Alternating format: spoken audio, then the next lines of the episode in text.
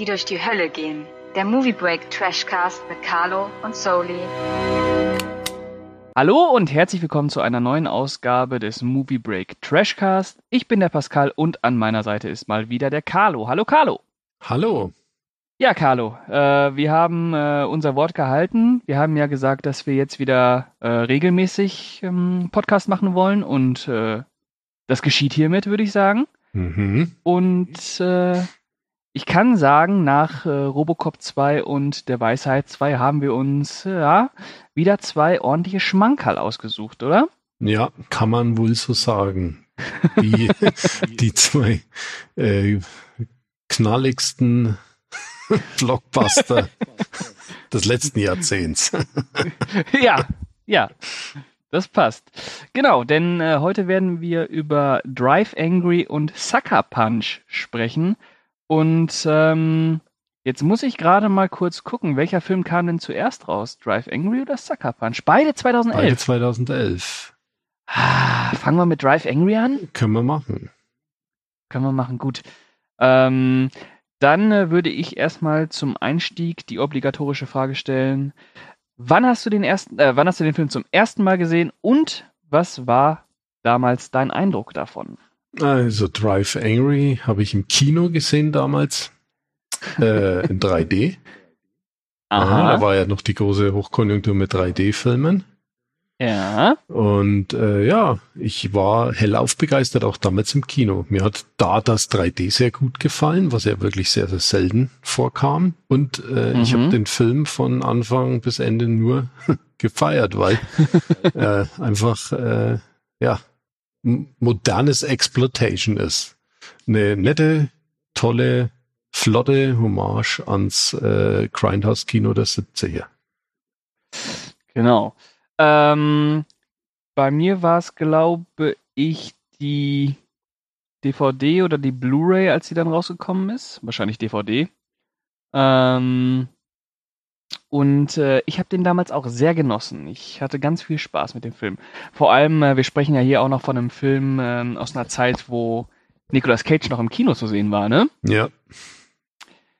Ja, schön war es damals. Äh, ja. Ähm, okay. Ich würde sagen, Carlo, äh, du fängst einfach mal an mit der Inhaltsangabe und dann äh, starten wir locker lässig in die Diskussion, wobei da wahrscheinlich äh, wenig zu diskutieren ist, sondern nur abfeiern. Genau, also. Milton, gespielt von Nicolas Cage, ist gerade frisch aus dem Gefängnis ausgebrochen. Doch nicht irgendeinem Knast, sondern dem heißesten, den es gibt. Die Hölle. Ist es. Ja, die Hölle ist es. Sein Ziel, den Sektenführer Jonah King für seine Taten Mhm. zur Strecke zu bringen. Dieser hat Miltons Tochter auf dem Gewissen und hält seine Enkelin gefangen. Er will das wehrlose Baby für ein satanisches Ritual opfern. Milton setzt alles daran, King von dem nächsten Vollmond zu stoppen, bevor dieser seinen wahnsinnigen Plan ausführen kann. Mit Hilfe bekommt, mit, ach Quatsch, Quatsch, was lese ich hier? Hilfe bekommt er dabei äh, unterwegs von der schlagkräftigen Ex-Kellnerin und Ex-Frau von Johnny Depp, äh, Piper, gespielt von Amber Heard. Mhm. Doch niemand entkommt so leicht dem Fegefeuer. Naja, das wissen wir ja. Der Buchmacher des Teufels, äh, unser Lieblingsnebendarsteller William Fichtner, ist Ja. nun bereits dicht auf den Fersen. Jawohl, also klingt nach einem wilden Ritt. Und ist es auch, ne? Ja, Also, ähm, ich habe den jetzt bestimmt schon zum dritten oder vierten Mal gesehen. Ähm, aber das letzte Mal war vor dem jetzigen letzten Mal dann wieder eine Weile her. Und äh, ich muss immer noch sagen, der macht echt viel Spaß. ja, kann ich mich nur anschließen. Was, äh, was ich ja beeindruckend finde, das habe ich ja kurz vor dem Podcast nochmal nachgelesen, ist, äh, dass dieser Film wirklich ein Budget von 50 Millionen US-Dollar hatte. Also 50 Millionen US-Dollar. Äh, wenn man ähm, sich äh, das heutige Kino mal vor Augen führt, wie wenige Filme noch so ein Budget zugesprochen bekommen und dem Regisseur dadurch die Möglichkeit geben, wirklich zu machen, was er möchte, äh, da kann man schon ein bisschen nostalgisch oder wehmütig werden, Ja, wenn man wo- sich Drive Angry anguckt. Ja, ja. Ja, zumal der Film ja eigentlich 2011 ist ja, würde man jetzt sagen, nicht, ja, halt ein Jahrzehnt her, zehn Jahre. Ja. Knapp, bald. Ja. Und äh, ist ja auch zu einer Zeit entstanden, wo ja eigentlich Serien schon die Überhand hatten. Jetzt, äh, wo du schon gemerkt hast, im Kino kommen jetzt nicht mehr so die frischen Ideen. Und dass dann Mhm. eben so ein Genre-Teil da noch 50 Millionen kostet. Mit Nicolas Cage, der ja zu diesem Zeitpunkt auch schon auf dem absteigenden Ast war. Ja. Äh, und dazu noch äh, von einem Regisseur, der ja vielleicht äh, ja, mit Bloody Valentine wirklich mal äh, bekannt wurde beim normalen Kinopublikum. Ja. Und es ist ja eine Millennium Films Produktion, soweit ich mich Mhm. entsinne, äh, die ja eigentlich so wegen für B-Movies äh, zuständig sind, aktuell auch noch, äh, dass die da einfach mal so 50 Millionen aus der Portokasse zahlen und sagen, hier, mach einen wunderschönen Autokino-Film, der ja auf der Überholspur fährt. mitten aus der Hölle. Genau. Äh, der Regisseur, dieser Patrick Lucier, würde ich sagen, Ja. ähm, hat ja vorher vor allem, glaube ich, im Direct-to-DVD hier in Deutschland ordentlich äh, was gemacht. Außer natürlich mal Bloody Valentine. Aber ich glaube, diese ganzen äh, Wes Craven präsentiert Dracula, Ja. kam da der erste noch ins Kino? Der kam noch ins Kino. Ah, okay. Ja gut. Äh, ansonsten halt äh, God's Army 3 und White Noise 2, das spricht, glaube ich, für sich. äh, und natürlich die äh, äh, Dracula 2 und 3. Ja, äh, keine sonderlich ruhmreiche Filmografie. Allerdings ähm, muss man sagen, Drive Angry sticht da eindeutig heraus. Ich finde ja auch diesen My Bloody Valentine äh, nicht sonderlich ähm, gelungen, was vor allem daran liegt, dass ich mich unfassbar an dieser Digitaloptik störe, Hm. die echt billig wirkt. Ähm, Drive Angry sieht auch digital aus, das Mhm. muss man sagen. Ähm, aber der hat halt richtig Zunder im Arsch.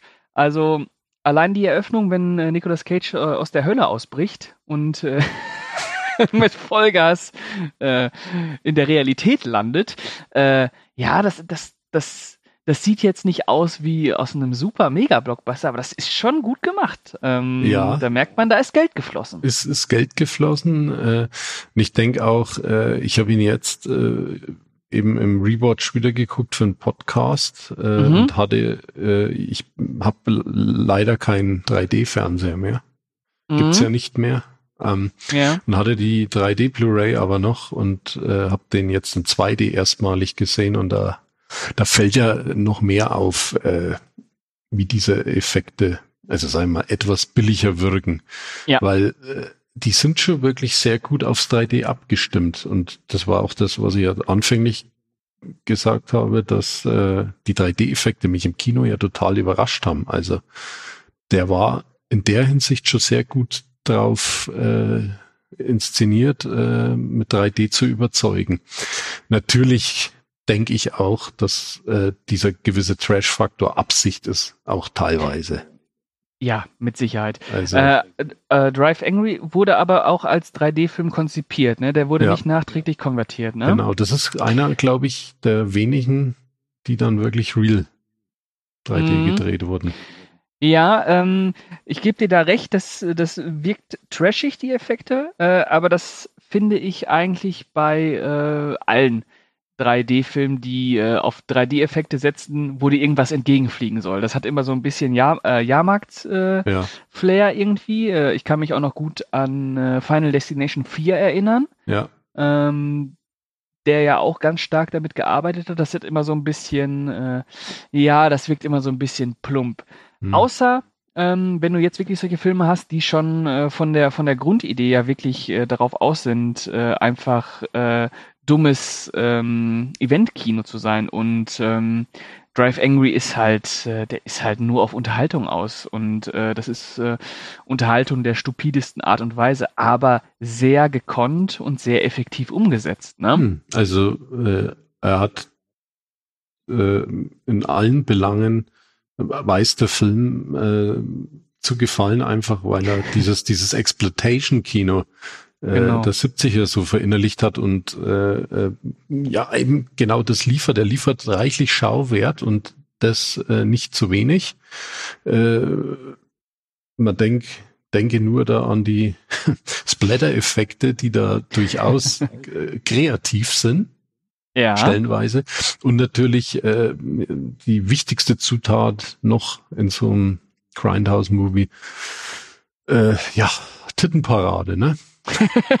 äh, äh, es wurde einfach auf alles äh, äh, Wert gelegt, was eben so Genrekost auch ausmacht. Also genau. Schauwert, also, Schauwert, Schauwert.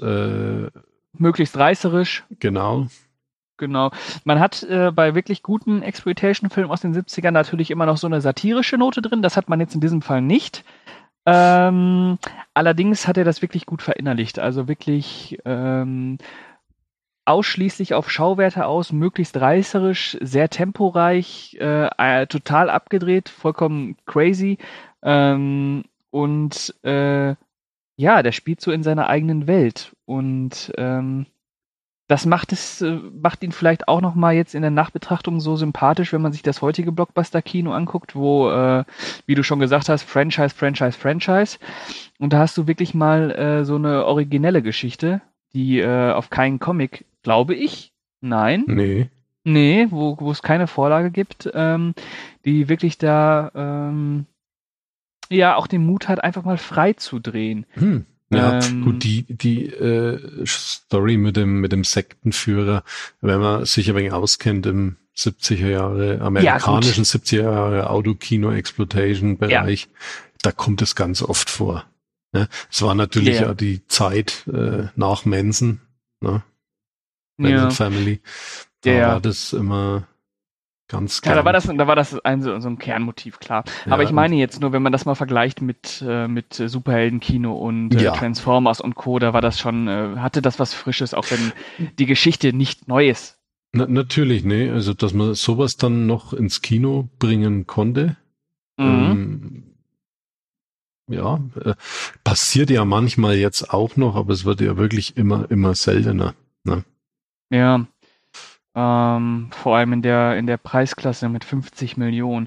Aber ähm, kommen wir doch erstmal äh, auf den wichtigsten Punkt zu sprechen, und zwar Nicolas Cage. Ha. Bester Mann. ja, bester Mann. Äh, Nicolas Cage ähm, übernimmt die Hauptrolle, spielt, ähm, wie heißt er denn nochmal? Milton. Äh, Mil Milton kommt aus der Hölle und äh, will Rache. Und ähm, man kann ja viel über Nicolas Cage sagen. Man kann auch, äh, man kann ihm sicherlich vorwerfen, dass er vielleicht das ein oder andere Projekt äh, nicht annehmen hätte sollen, ähm, was ihn vielleicht auch davor bewahrt hatte, hätte, äh, jetzt diesen Ruf zu haben, den er jetzt hat. Ähm, allerdings muss ich sagen, ähm, ich bin großer Nicolas Cage-Fan. Ich gucke mir auch alles an. Du ja auch, Carlo. Genau. Ähm, ich muss sagen, so, so schlecht die Filme auch sein mögen, der, der Nicolas, der haut sich immer rein.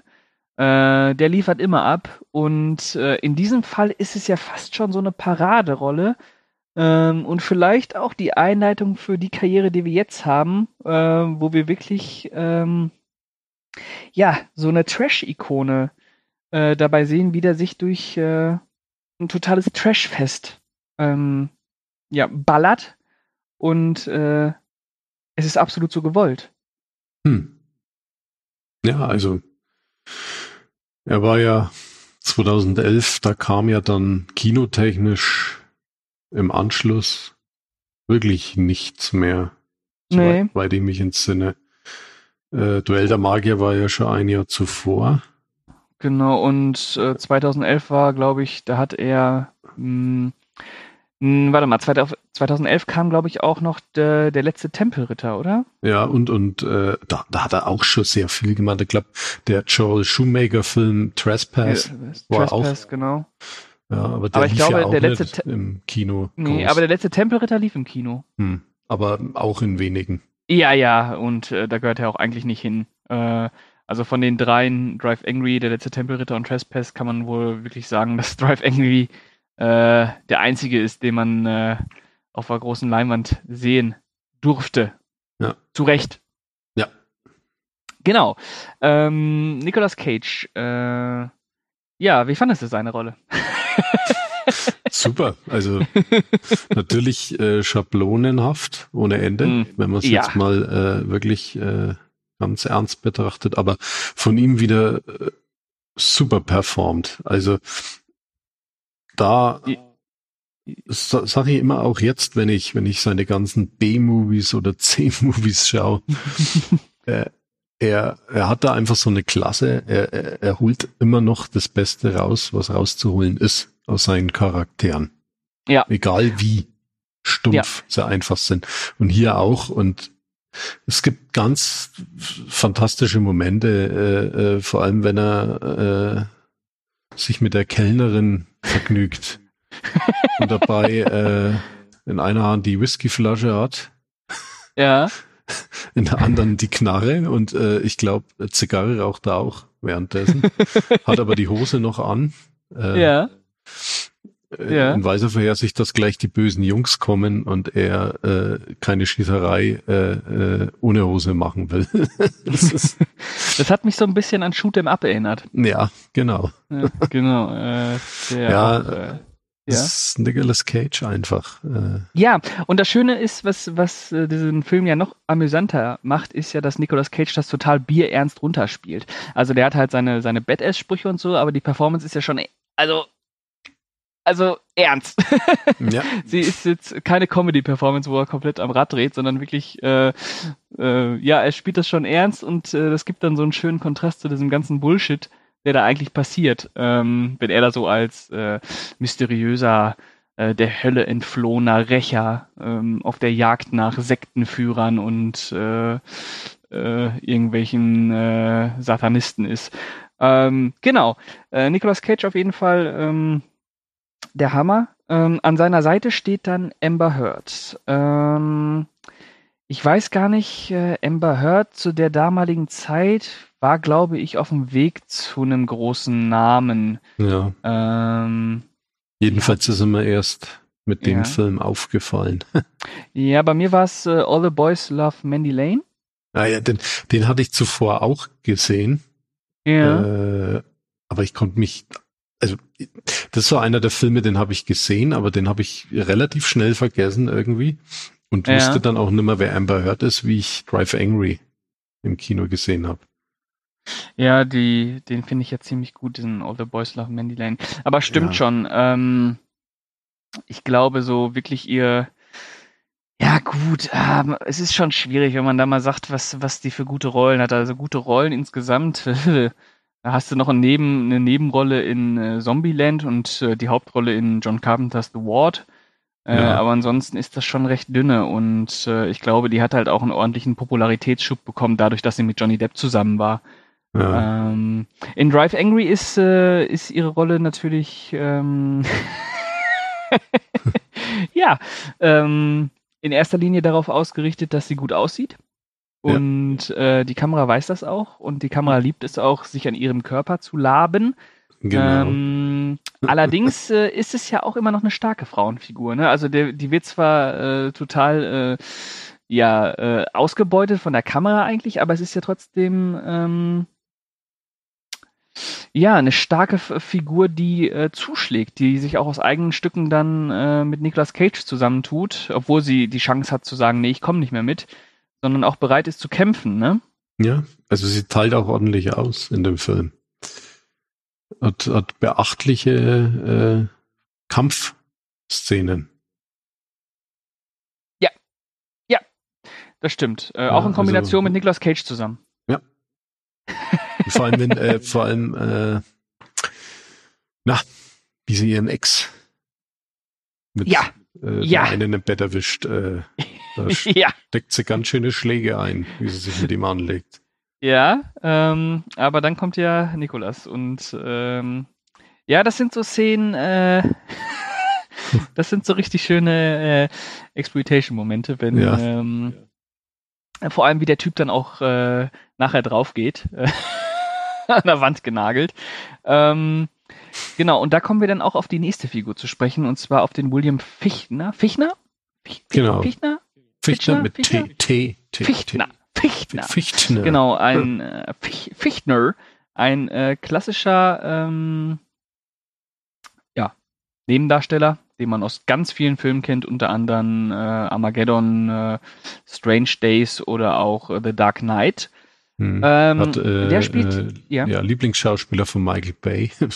genau. Hat in ganz Genau. vielen Bay-Filmen mitgespielt. Oder auch in ganz vielen äh, Bruckheimer Produktionen. Ja. Ähm, ja, äh, genau. Und äh, der spielt den ähm, Buchmacher des Teufels. Ja. Und äh, lange Zeit äh, im Film ist es ja so, dass man äh, denkt, der eigentliche Böse wäre auch er, ähm, der entsandt wurde, um äh, Nicolas Cage zurück in die Hölle zu holen.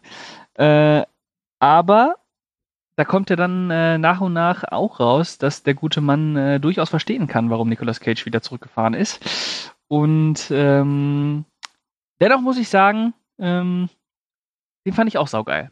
Ja, aber war, war, war ziemlich äh, cool mit seinem Ja. Anzug. Ja, und Und wie er da äh, immer zu Fuß unterwegs ist. er, ja, der hat echt geile Szenen, auch wenn er diese beiden Jugendlichen da trifft und denen sagt, wann die sterben. Ja. Ähm, oder wenn er auf dem auf der Motorhaube von dem Auto gleitet.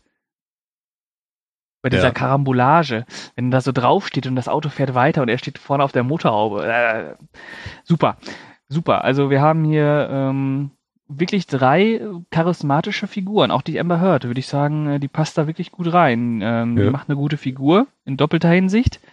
Und ähm, der äh, Patrick Lucier ähm, versteht sein Handwerk. Deswegen ist es ein bisschen schade, dass der äh, nach Drive Angry, glaube ich, nur noch einen Film gemacht hat. Ähm, Click hieß der, nie gesehen. Hm, ja, auch nicht. Ähm, aber keine Chance mehr bekommen hat, mal wieder so richtig frei zu drehen. Ähm, wie im Fall von Drive Angry. Jetzt sollte mal Fortsetzung drehen mit Nicolas Cage. Das wäre was. Ja. Aber der Film ist ja leider auch gefloppt, ne? Also Ja. der ist ja wirklich untergegangen. Äh, hat nicht mal seine, seine Produktionskosten wieder eingespielt.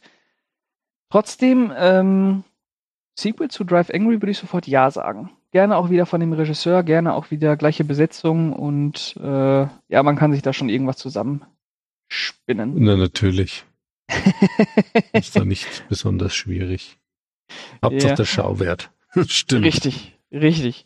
Äh, was mir übrigens noch gefallen hat an Drive Angry ist ja, dass der Film äh, so eine eigene Mythologie hat, äh, die man ja daran dann auch erkennt, dass es so diese, diese spezielle Waffe gibt, diesen Gotteskiller. Hm. Ähm, ja, das sind so nette Sachen, die ich äh, ja heute ja fa fast gar nicht mehr sehe, wo wirklich äh, mal so was ganz, so ganz eigene Elemente aus einer, aus einem Universum oder einer Mythologie äh, zusammengesetzt werden, die es so nicht gibt und ähm, oder noch nicht gab. Und äh, das macht den Film äh, für mich auch äh, wirklich sympathisch, dass du merkst, dieser Regisseur, ähm, der auch das Drehbuch geschrieben hat, hat sich einfach gedacht, ich mache das jetzt einfach.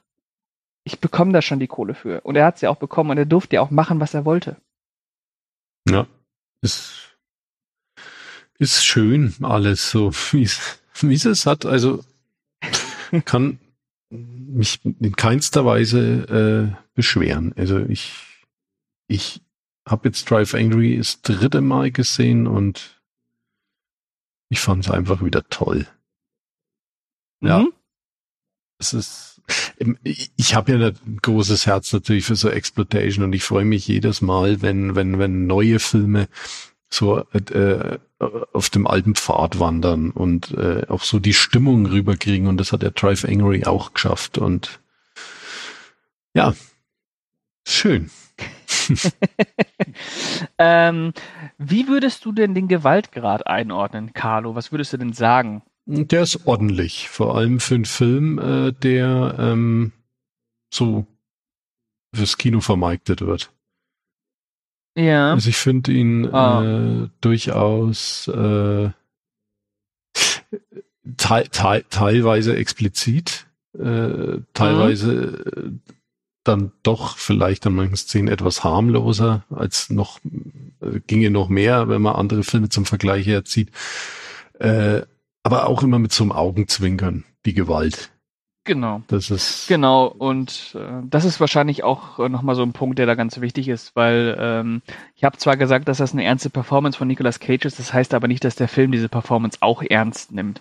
Wie gesagt, das ist dieser schöne Kontrast, der da aufkommt und äh, da ist, steckt halt immer ein Augenzwinkern hinter. Das ist so überzeichnet und so abgedreht. Ähm, auch die Gewalt, wenn da äh, Hände abgeschossen werden und Menschen an die Wand genagelt und, und, und, und, und. Ähm, ja, der Film, der Film weiß genau, was er ist und der Film äh, zelebriert das auch. Ähm, okay, nach dem Blut jetzt natürlich äh, das andere wichtige Thema, äh, das du schon angesprochen hast. Äh, ja, ähm, nackte Frauen.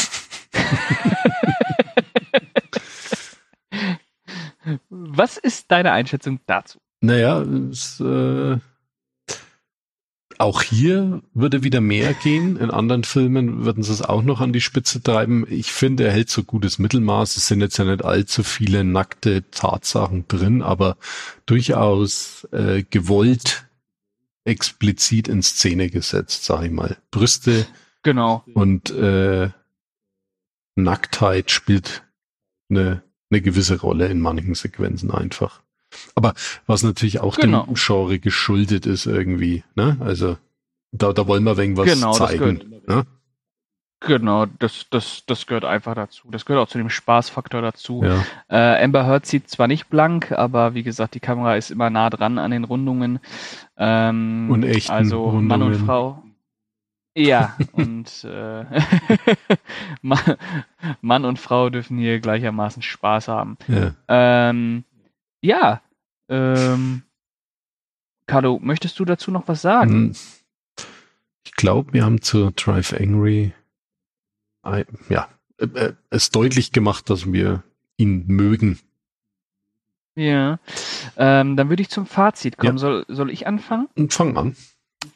Ähm, also für mich ist äh, Drive Angry eine äh, sehr spaßige, sehr kurzweilige Hommage ans Grindhouse-Kino der 70er Jahre. Toll besetzt, äh, allen voran mit Nicolas Cage in der Hauptrolle, der mal wieder zeigt, dass er echt äh, eine Ikone des äh, gegenwärtigen Kinos ist. Und äh, ja, ich würde dem Film. Oh, was geben wir denn mal? Was geben wir da denn mal?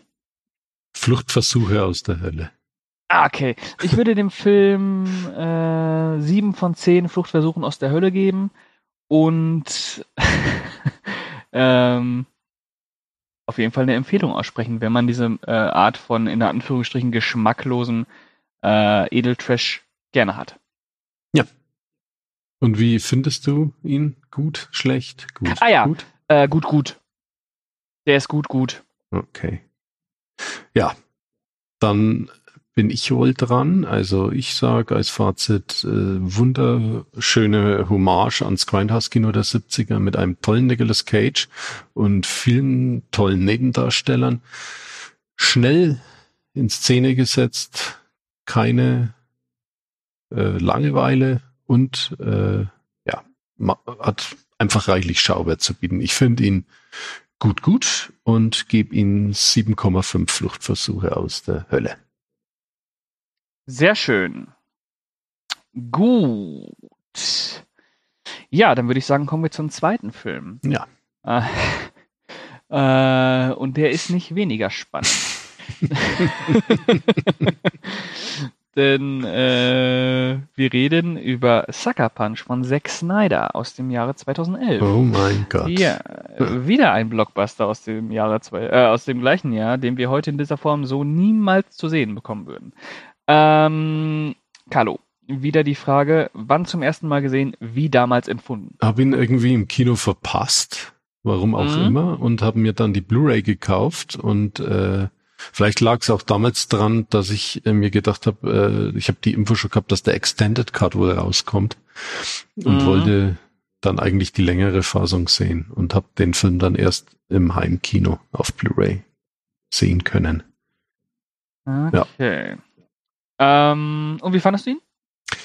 Ich fand ihn bei der Erstsichtung ziemlich sehenswert. Ja. Ja. Okay.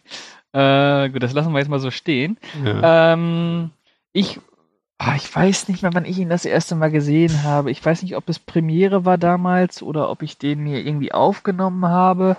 Ähm, jedenfalls weiß ich noch, dass er mir damals nicht so sehr zugesagt hat.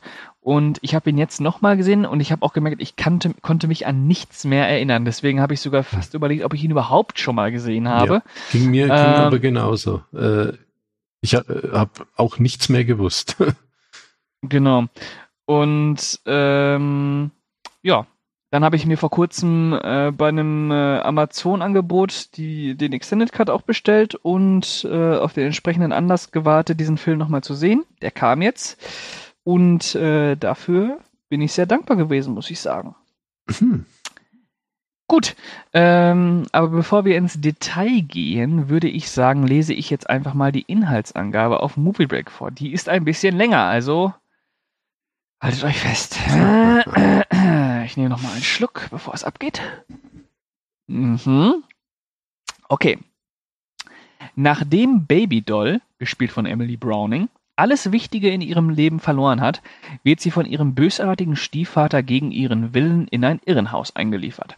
Dort soll sie einer Lobotomie unterzogen werden, sodass ihr Stiefvater das gesamte Vermögen erbt. Damit alles unter der Hand geschieht, trifft er eine Vereinbarung mit dem korrupten Aufseher Blue Jones. Ganze fünf Tage hat Babydoll nur, um sich aus ihrer misslichen Lage zu befreien. Gemeinsam mit ihren vier Leidensgenossinnen Blondie, Rocket, Amber und Sweet Pia versucht sie die Flucht. Damit jedoch der Kampf gegen die schmierigen wie perversen Aufseher gelingen kann, muss sich Babydoll in eine andere Realität flüchten. Unter der Leitung der Therapeutin Dr. Vera Gorski macht sie sich auf, in einer surrealen Welt fünf Gegenstände zu finden, um schließlich ihrem Gefängnis entfliehen zu können. das ist klasse. ja, das ist der Film. Ja, könnte ein Videospiel sein. Ja, ähm, genau, das ist, das fällt einem tatsächlich schon bei der ersten Einstellung auf. Ähm, nicht nur, dass äh, Zack Snyder ja ursprünglich aus dem äh, Werbe- und ich glaube sogar auch aus dem Musikbereich, also Musikvideobereich kommt, ja. äh, der inszeniert Sucker Punch auch. Ähm, ich fand vor allem in der Exposition, wo man sieht, wie Baby Doll ähm, aus Versehen ihre Schwester tötet und dann in, äh, in die äh, Irrenanstalt kommt, mhm.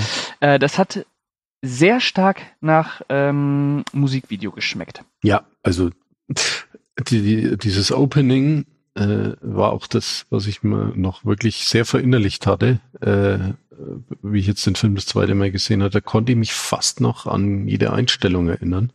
An den Rest mhm. vom Film ja, wie gesagt, nicht mehr, aber äh, ziemlich stark, finde ich. Und äh, audiovisuell, also pff, pff, ja, also der so Songwahl, wie das alles inszeniert ist, ich, ich hat mich gestern gleich am Anfang wieder reingezogen. Toll. Ja. ja. Ähm, vor allem hat es ja gezeigt, äh, mit was für einer äh, stilistischen, äh, ja, man kann es ja schon fast Manie nennen, äh, Zack Snyder da vorgeht. Also wie äh, durchkomponiert da wirklich äh, jedes, jedes Bild ist und ich finde auch, da hat der ähm, Zack Snyder immer noch ein Alleinstellungsmerkmal in der äh, Blockbuster-Landschaft, weil äh, ich glaube, es gibt kaum einen anderen Regisseur, der es wirklich geschafft hat, in so gut wie jeden, jedem seiner Filme äh, Bildwelten zu schaffen, die absolut, ähm, ja, die es so noch nicht zu sehen gab. Ähm, wir dürfen nicht vergessen, dass Zack Snyder äh, vorher 300 und Watchmen zum Beispiel gemacht hat, ja. die ja eigentlich von ihrer Ästhetik total ikonisch und wegweisend waren. Dann hat er noch das Remake Dawn of the Dead gemacht, ja. ähm, das auch äh, für den heutigen Zombie-Film sicherlich wichtig ist. Mhm. Ähm, den mag ich auch total gerne. Und er hat auch äh, die Legende der Wächter gemacht, 2010, den äh, Animationsfilm über die, über die Kriegseulen, mhm. den ich ganz schrecklich finde. Ähm, aber ähm, mhm. von der Technik her ist das einer der besten Animationsfilme. Okay, habe ich noch nie gesehen. Ähm, den. Ah, der ist, also äh, audiovisuell ist das mega Brett also der ist, also Zack Snyder macht einen Animationsfilm, ne? Das ist halt, äh, so sieht's aus. Ähm, inhaltlich ist das echt übel. Äh, also, okay. äh, äh, ja, Nazi-Eulen mit Stahlhelm, ziehen, ziehen in den Krieg. Klassischer Zack Snyder eben, aber optisch, optisch ist das voll das Brett. Und ähm, so ist es ja jetzt auch bei Sucker Punch. Äh, die Optik ist ja wirklich bahnbrechend. Ist äh, auch in der Hinsicht, dass er dafür auch so viel Kohle offensichtlich bekommen hat vom Studio. Also äh, 80 Millionen, glaube ich. Ja, es ist no, noch mal teurer als Drive Angry. Ja. Und ja. boah, also und ja. Nee, also diese Welten, die er da schafft, diese, die, was ja wirklich eigentlich fast alles nur künstlich ist in dem Film. Ja. Zieht dich aber so dermaßen mit, visuell, ja. dass du dich drin verlieren kannst. Genau, man, äh, das wirklich Kuriose daran ist ja, dass äh, Watchmen ja auch ein Kassenflop war, der aber äh, dann äh, durch äh, äh Comic-Fans und äh, die Kritik äh, ja ordentlich gepusht wurde und äh, ja, ist eigentlich schon ein Klassiker, kann man sagen. Ähm, und das äh, dann trotzdem, ich glaube, Warner war es, oder? Ja. Dass Warner gesagt hat, hier, du hast 80 Millionen, mach, was du willst. Das machen, was du willst. Ja. Und äh, Zack Snyder hat sich halt gedacht, boah, ja geil, äh, da mache ich jetzt auch mal, was ich will. Und äh, inszeniert halt quasi äh, ja den Versuch einer äh, feministischen äh, Geschichte über, über Selbstermächtigung von äh, fünf Frauen, die, äh, ja, weiß ich nicht, gegen äh, toxische Männlichkeit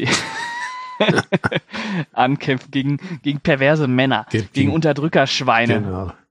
Genau.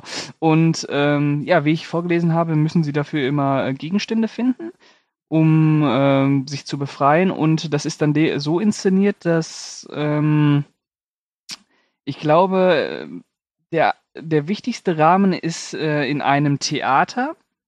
Ähm, und äh, immer wenn Baby Doll tanzen soll, äh, ja, driftet sie ab in eine andere Realität. Und, äh, oder in ein anderes Universum. Und diese Universen sind, äh, zeichnen sich dadurch aus, dass sie quasi äh, einmal äh, quer durch die Popkultur äh, ja, arbeiten. Also man hat hier wirklich äh, riesige Samurai-Krieger, man hat hier Drachen, man hat hier Herr der Ringe-Orks, man hat ähm, Nazis. Man hat Zombie-Nazis. Zombie-Nazis, ja, aus denen Dampf äh, kommt. genau. Wenn sie, wenn sie sterben. Ähm, ja, man hat, also das ist der Wahnsinn, also was hier geboten wird. Das ist ja wirklich, also wie du schon gesagt hast, das wirkt so ein bisschen wie äh, das Ableveln. Ja. Genau, wie, wie das Leveln in äh, einem klassischen Videospiel, wo du immer neue Bossgegner hast und immer neue Szenarien. Äh, aber wie der, wie der Snyder das inszeniert, das ist schon, das ist schon der Hammer, weil, obwohl dieser Film natürlich totaler, äh, ich sag's jetzt mal ein bisschen äh, uncharmant, äh, Digitalbrei ist, ja. ähm, sieht das mega fett aus. Schaut's aus. Äh, die Action wummert wirklich dadurch ja. und äh, ja, die Sequenzen sind auch over the top mit ganz viel Zeitlupeneinstellungen und äh, äh, äh, mehrt es richtig aus. Also äh, äh da gibt's eine Fight-Sequenz ähm, mit Baby Doll. Äh, ich glaube, das ist wie wenn sie den Zug äh, kendern müssen, um die Bombe zu entschärfen. Ja. Äh, und die anderen äh, Mädels, äh, die zu ihrem Trupp können, sind auch noch mit äh, drin. Äh, ja. die, da gibt's eine äh, Zeitlupensequenz nach der nächsten drinne. Also das Ja. geht echt ein ganzes Stück durch den Zug. Ja.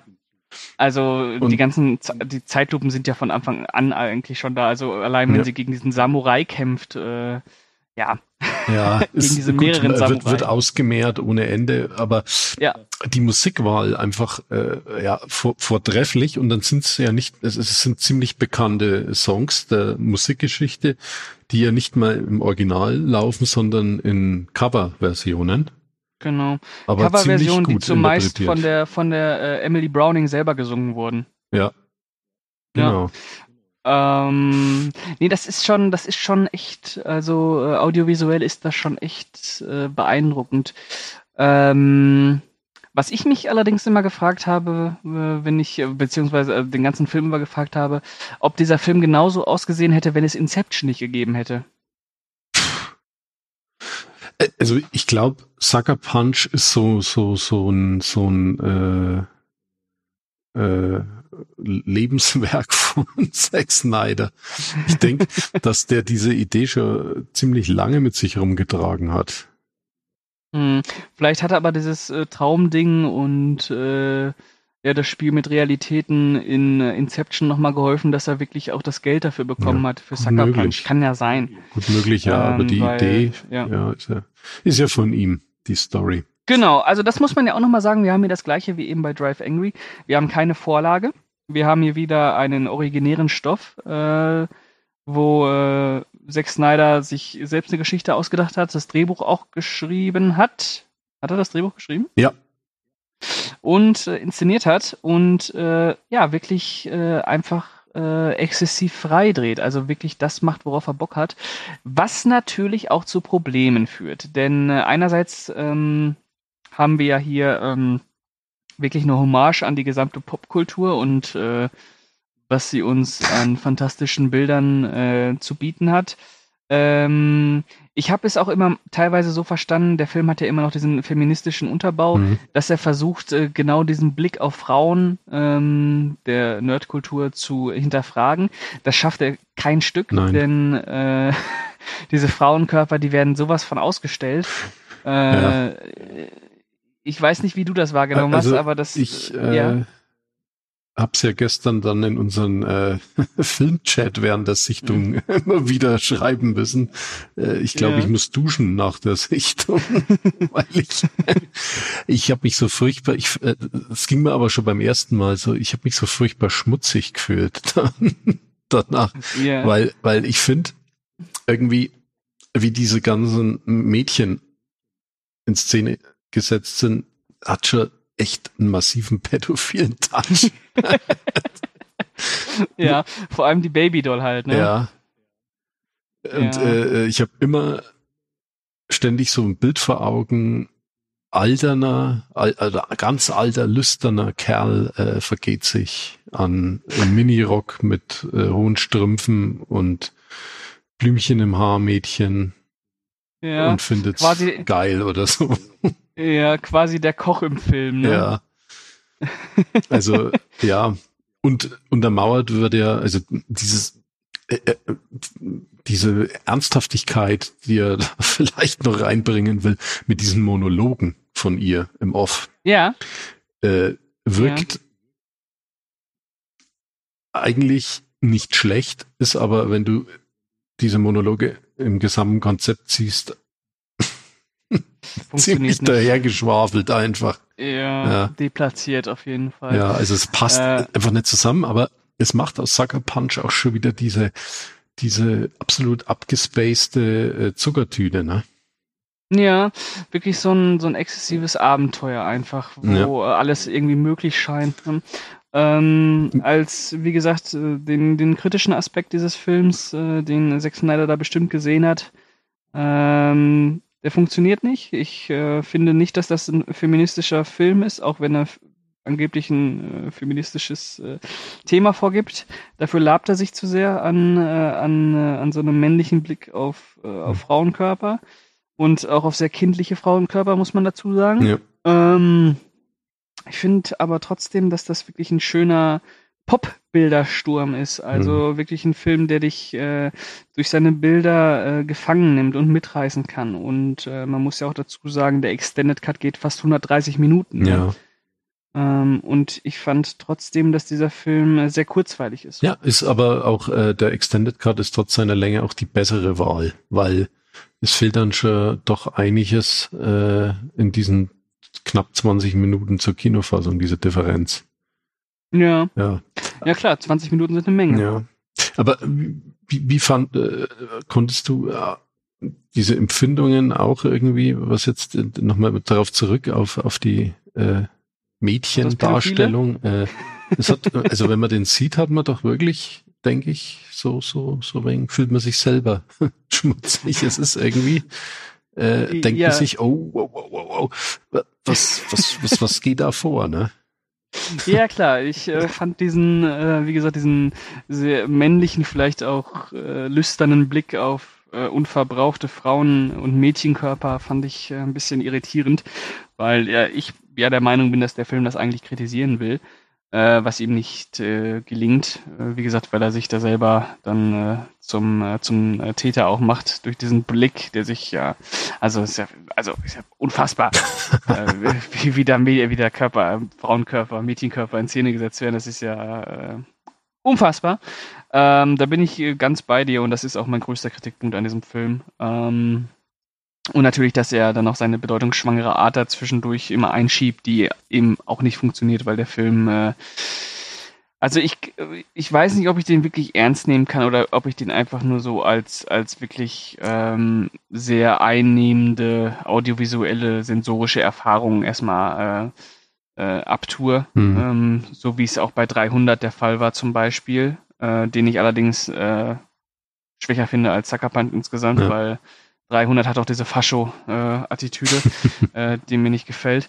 Ähm, aber trotzdem, ähm, Sucker Punch ist auf jeden Fall eine Empfehlung, ähm, sich den anzugucken. Auch wenn man weiß, dass der einem vielleicht nicht gefällt, aber das ist wirklich so eine Ausnahme im äh, Blockbuster-Kino, wie eben schon bei äh, Drive Angry, wobei ich den jetzt gar nicht mal so sehr als Blockbuster beschreiben möchte, ja. auch wenn er viel gekostet hat.